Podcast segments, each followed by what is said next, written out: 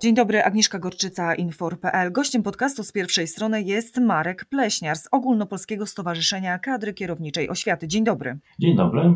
Panie Marku, do szkoły, do nauki stacjonarnej wróciły dzieci z klas tych najmłodszych, z klas 1-3, ale pozostałe klasy nie. Tymczasem coraz głośniej mówi się o tym, że szkoła ma obowiązek zapewnić uczniowi miejsce do nauki, jeżeli w domu rodzice takich warunków nie posiadają. Czy tak faktycznie jest w rzeczywistości? Na razie stan prawny jest właśnie taki, no, słyszymy już e, o nadchodzącej zmianie, która prowadzi małe słowo, że dyrektor może zapewnić takie warunki. No właśnie, dyrektor może zapewnić, ale czy dyrektor będzie chciał? Dlatego, że jeżeli weźmiemy pod uwagę obostrzenia epidemiczne, które obowiązują dyrektorów, no to będzie chyba musiał się tutaj trochę nagimnastykować. Może y, opowiem, jak jest, co dyrektorzy robią oraz myślą o tej sprawie, ponieważ y, wyraźnie intencja te, tej regulacji jest taka, aby rzeczywiście pomóc tym, którzy takich warunków do edukacji zdalnej nie mają to rzecz jest zrozumiała i, i, to się robi. Rzeczywiście w każdej szkole spotka się uczniów starszych niż trzecioklasiści,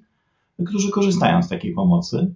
E, obliczone to jest jednak e, na takie właśnie jednostkowe przypadki, na kilkoro dzieci na szkołę i tak przeciętnie jest. E, z tego powodu, że po coś jednak zorganizowano edukację dzieci młodszych z wykorzystaniem poszerzonej bazy, czyli całej, całego budynku szkoły, aby poprawić bezpieczeństwo tej grupy wiekowej. E, no i niestety starsi uczniowie w związku z tym przebywają w domach. I starsi uczniowie też niezbyt szybko wrócą. Oczywiście ja nie mówię tutaj o konsultacjach e, klas ósmych czy praktykach zawodowych, ale o tych regularnych e, lekcjach. Jaka jest w ogóle skala takich składanych oświadczeń rodziców do szkół? Czy Państwo macie jakieś dane w tym temacie? Nie zbieramy danych, natomiast codziennie mając tak rozległe kontakty jako, jako pracownik stowarzyszenia, Widzę codziennie e, przykłady skądś dochodzące, że pojawiają się takie oświadczenia rodziców i takie, no, dwie grupy prób zgłoszenia ucznia do takiej edukacji w szkole.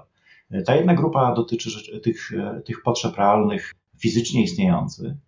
Druga grupa to te już bardzo znane od jesieni zresztą działania podejmowane przez grupy rodziców, którzy chcą no, wymusić trochę na szkole takie zachowanie, przyjęcie na przykład całej klasy, czy dużej grupy uczniów, metodą dzielenia się wzorem takiego oświadczenia. One są identyczne przeważnie, no, rodzice sobie je rozsyłają przez rozmaite grupy internetowe. No i takie próby właściwie co dzień jakieś mi się pokazuje Przeważnie dyskutujemy o tym na forum dyrektorów e, naszego stowarzyszenia. I co z tych e, dyskusji Państwa e, wynika? No bo oświadczeń przybywa, dyrektorzy trochę są zapędzeni w kozi ruch, a nie ma co ukrywać, rodzice też są zmęczeni tą nauką zdalną, dlatego że raz, że muszą dziecku zapewnić warunki, muszą dopilnować, to wszystko spada na rodziców, którzy no, w wielu przypadkach jeszcze są w trakcie pracy zdalnej, więc no, to jest ciężki orzech do zgryzienia. Wie pani, nadal nauczyciele to jest grupa wiekowa taka, która sama ma dzieci i w związku z tym doskonale rozumie e,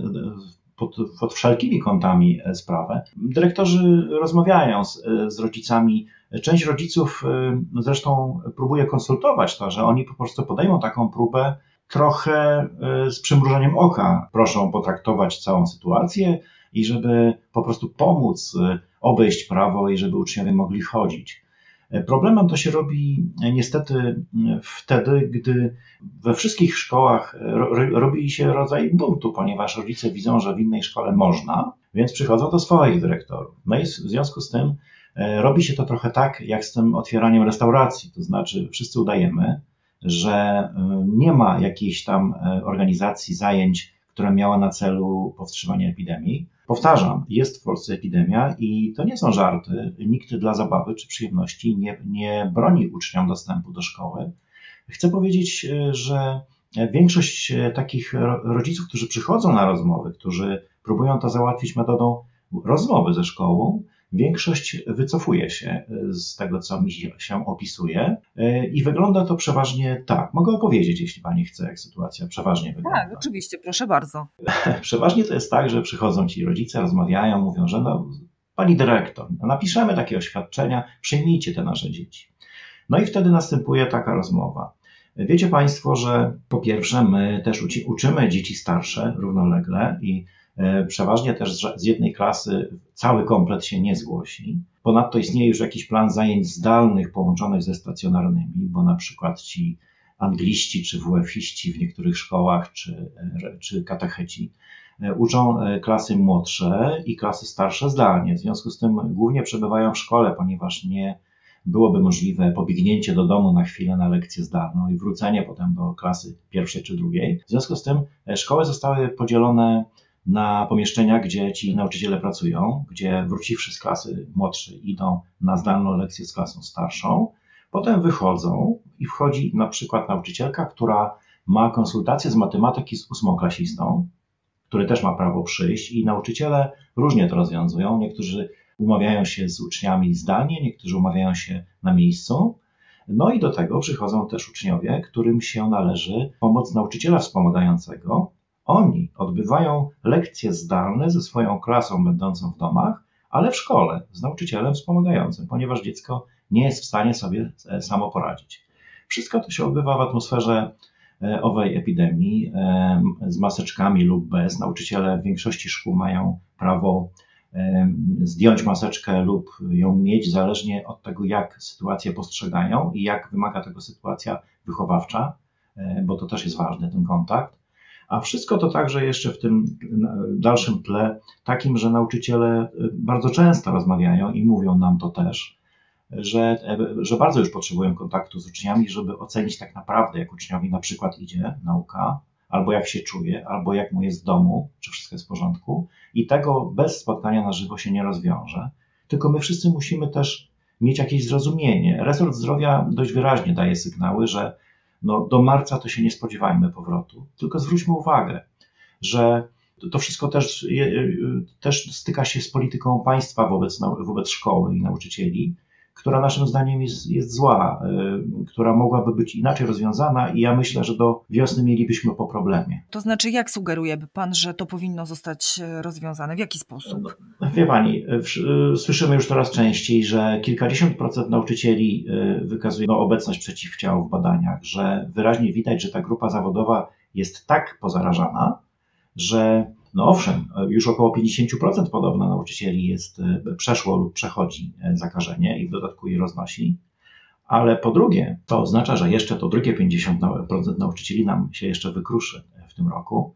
I w ten sposób to my szkoły nie zorganizujemy do jesieni. Wnioskowaliśmy o to, żeby ci, którzy uczą dzieci, czyli przede wszystkim e, nauczycielki przedszkoli i nauczycielki klas 1-3, zostały zaszczepione. Jest tego tylko, proszę zwrócić uwagę, tylko 150 tysięcy ludzi. To przy tej skali szczepień w kraju e, nie, nie zaburzyłoby straszliwie organizacji szczepień innych grup, e, które no powinny. Natomiast e, szkoła stałaby się pod tym kątem już miejscem, gdzie mamy załatwiony problem. Gdyby potem stopniowo poszczepić te pozostałe 200 około tysięcy nauczycieli tablicowych, to mielibyśmy do, do wiosny, czy też do, do, w trakcie wiosny po problemie. Nie byłoby problemów kadrowych. Do szkół można by uznać, że dzieci mogą wrócić w reżimie sanitarnym, ale jednak. I to miejsce, jakim jest szkoła, w którym spotykają się te niteczki do, jak liczymy, no około 20 milionów Polaków, ponieważ dzieci przychodzą, dorośli przychodzą, e, mają kontakty ze swoimi rodzicami, rodzinami, pracodawcami, jeżdżą komunikacją miejską. W związku z tym szkoła jest gigantycznym rozsadnikiem i już widać i coraz częściej słyszymy, że szkoły już przechodzą z powrotem e, do zamknięcia. E, spodziewamy się, że w ciągu najbliższego miesiąca powrót dzieci do szkół, nawet tych młodszych, spowoduje wzrost liczby zachorowań i nic się wcale nie poprawi w tej sprawie. Szczepić nauczycieli, zorganizować szkołę po nowemu, wprowadzić szkołę jako miejsce bezpieczne, które będzie początkiem powrotu do życia normalnego, powrotu do pracy rodziców. E, I szkoła jest takim dobrem, które wszyscy atakują teraz, że jest tak niezbędna, że powinna się otworzyć, bo chcemy do pracy. No skoro jest takim strategicznym dobrem, to najpierw powinno się zapewnić bezpieczeństwo tego strategicznego dobra, żeby ono mogło działać. No wspomniał Pan wcześniej, że Państwo e, wnioskowaliście o... Ech no. no i co się z tym wnioskiem stało? Chyba Tego nie nikt nie słucha. Wniosek był tak y, łatwy do, y, do przyjęcia przez państwo. Powtarzam, w przypadku tych nauczycieli, którzy już się stykają z uczniami, to jest sto kilkadziesiąt tysięcy ludzi. To w ogóle nie jest skala. W tej chwili y, szczepimy takie wielkie liczby ludzi, że byłby to dzień, dwa tak naprawdę w skali Polski i moglibyśmy wrócić, zostawić ten problem za sobą. A potem za powiedzmy miesiąc, półtora rozwiązać problem klas starszych, bo rozumiemy, że no, Polaków jest trochę więcej niż nauczycieli. Tylko naprawdę Skoro to jest takie dobro, to trzeba je, y, trzeba go użyć, trzeba wykorzystać. Czy Państwo prowadziliście, ewentualnie zabiegaliście o jakieś e, rozmowy ze, ze stroną rządzącą, ewentualnie z kuratorium, z, z resortem edukacji, aby um, przedstawić Państwa y, propozycje? My po prostu wystos takie, wystosowaliśmy takie apele. Nie dość, że do władz, to także do wszystkich polityków to rozsyłamy. Występujemy w telewizji, radiu, prasie tak często, że nikt nie może powiedzieć, że nie słyszał. Muszę powiedzieć, że w tej chwili najlepsza rozmowa, e, to znaczy najskuteczniejsza, to jest przez media. Zresztą e, mam nadzieję, że i tutaj e, jacyś słuchacze też wezmą sobie to do serca. Niestety, funkcjonujemy w świecie, w którym Twitter jest ważniejszy od listu do ministra. Tak się stało, nie jest to dobre, ale staramy się dopasować do tej rzeczywistości. Nic z tego na razie nie ma. Właśnie piszemy kolejne stanowisko e, dokładnie w tym, w tym samym, w tej samej sprawie. E, przy czym e, chcemy to tak wyjaśnić, tak jak próbuje to teraz Pani i Państwo wyjaśnić, w sposób może docierający jakoś do rozumu, nie oparty na emocjach i nie oparty na tym, że po prostu się boimy o nauczycieli. Boimy się o nauczycieli, ale oni wiedzą, że, że są w jakimś tam społeczeństwie i że wszyscy razem jesteśmy w tej biedzie. Tylko, że naprawdę jest tutaj o wiele coś ważniejszego do załatwienia. Ja zastanawiam się e, nad jedną kwestią. Skoro tutaj Państwo macie taki plan, skądinąd słuszny i poparty jak najbardziej konkretnymi argumentami, to dlaczego e, Pana zdaniem e, zamyka się szkoły, wysyła się dzieciaki na zdalne nauczanie w takiej sytuacji no, nietypowej i na maksa niekomfortowej stawia się zarówno dyrektora, nauczycieli, jak i, jak i rodziców i same oczywiście dzieci. I nic w tym temacie no się nie dzieje, dlatego że minister e, zdrowia Adam Niedzielski nie przedstawia żadnych konkretnych rozwiązań, które miałyby tą sytuację poprawić, zmienić, może jakaś inna forma nauczania, może nauczanie hybrydowe, może te szczepienia. Nie ma takich propozycji. Dlaczego? No, wystąpiliśmy zresztą, e, co jest e, bardzo rzadkim zjawiskiem, razem ze Związkiem Zawodowym, Związkiem Nauczycielstwa Polskiego, ze wspólnym wnioskiem o to, aby właśnie dyrektorzy mogli podejmować decyzje o nauczaniu hybrydowym. Ja to widzę jako e, e, dwustronne, to znaczy zarówno e, mogłoby to oznaczać czasem powrót dzieci do szkoły, a czasem niestety powrót dzieci do domów, aby dostosowywać się indywidualnie, zależnie od sytuacji w danym mieście, szkole. Można by wtedy to robić elastycznie. O tę elastyczność apelujemy od wiosny. Nie spotkaliśmy się nigdy ze zrozumieniem.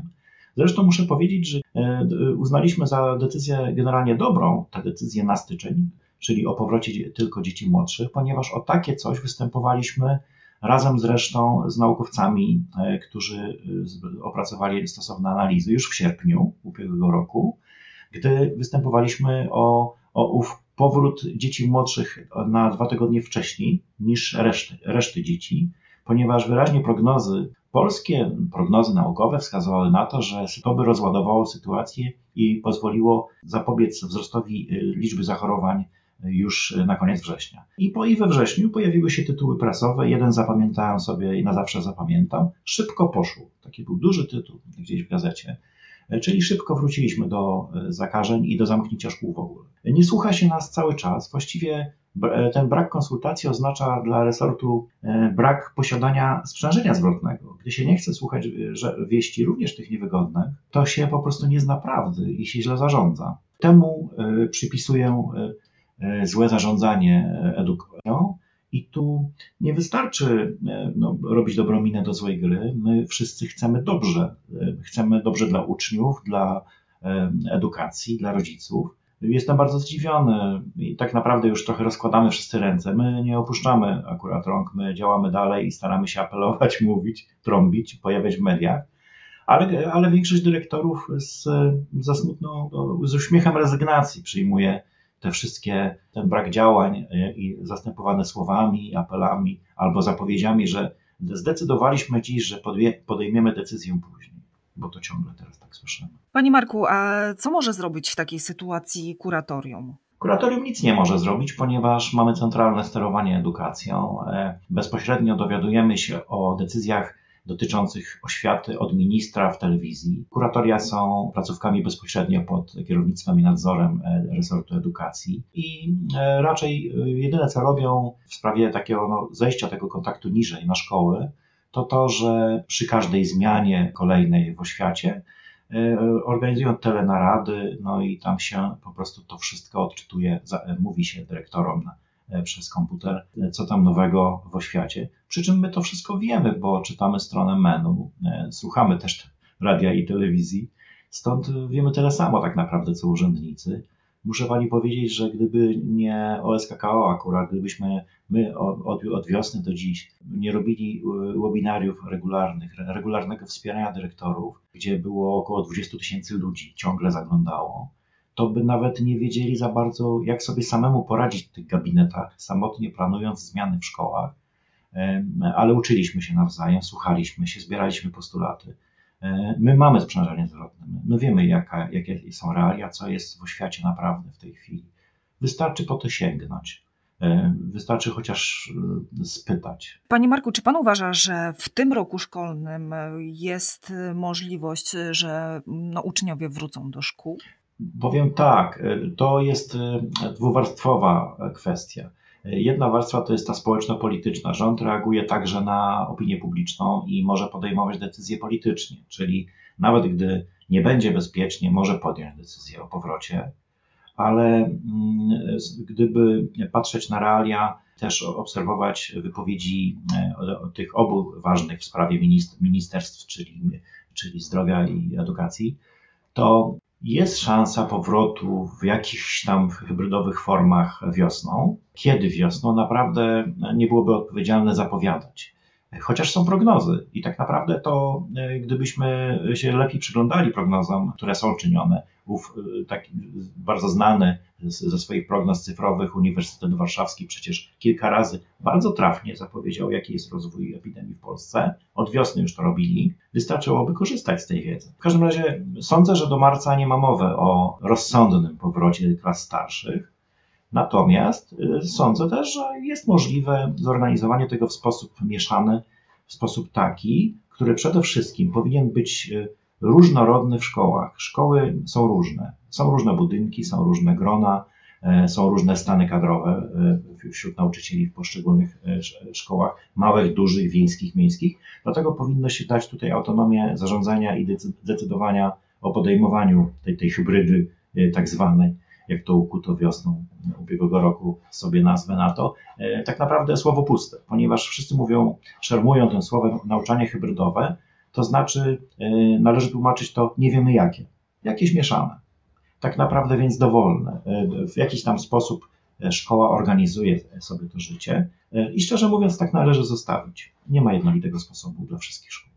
Panie Marku, dziękuję serdecznie za rozmowę. Gościem podcastu z pierwszej strony był Marek Pleśniar z Ogólnopolskiego Stowarzyszenia Kadry Kierowniczej Oświaty. Jeszcze raz dziękuję serdecznie za rozmowę. Pozdrawiam, dziękuję. Dziękuję, do usłyszenia.